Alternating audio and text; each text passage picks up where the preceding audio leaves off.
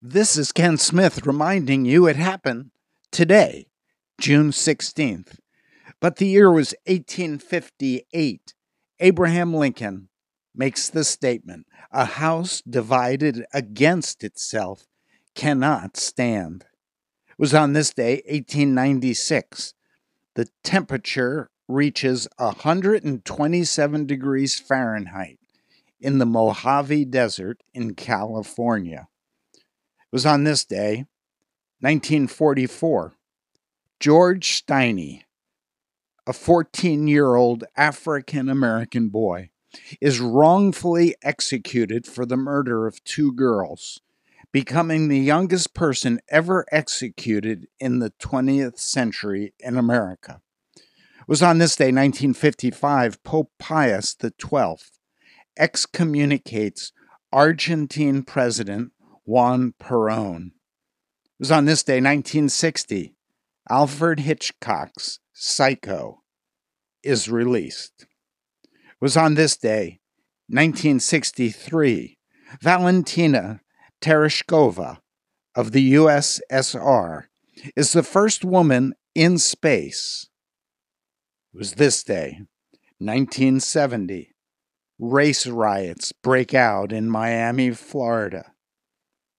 It was on this day, 2015, that Donald and Melania Trump descend the escalator at Trump Tower, where he announces the launch of his campaign for the Republican nomination of President of the United States. It was on this day, 2017, Amazon announces that it's buying Whole Foods for a total cost of $13.7 billion. It was just 1 year ago today. Massive, unprecedented power cutoffs in Argentina, Uruguay, and Paraguay. But that was June the 16th in the past. This is June the 16th, 2020. According to a Washington, D.C. Gallup poll, although a majority of adults in the U.S. still say they are extremely proud, 42%, or very proud, 21%, to be American. Both readings are the lowest since Gallup's initial measurement in 2001. Unfortunately, as a result of the virus, closed down of businesses, more than 44 million Americans have already lost their job this year. And so the police find themselves in a delicate situation.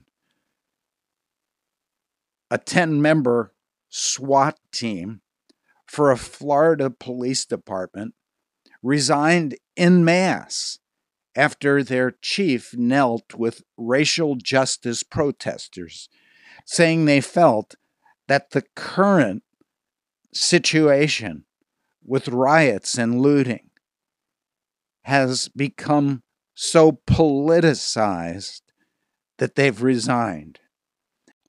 And for those that stay, these protests will likely have an extremely chilling effect on the police force. Nobody wants to become the next Derek Chauvin, the police officer who shot Rashard Brooks twice last week, resulting in his death in Atlanta. And so a lot of police officers may choose to start letting uncooperative criminals get away rather than use their force, because a single incident that goes wrong can literally destroy a policeman's life. In Boston, the dismantling of controversial statues and monuments in the city of Boston is a mounting subject of ongoing push and change for racial justice. Calls to take down a statue of Lincoln in Boston's Park Square are growing. It's a statue of President Lincoln, the great emancipator, depicted with a slave on his knees. A petition to remove the statue was spearheaded by an African-American man from Boston named Tory Bullock, who says he's been seeing the statue since he was a kid.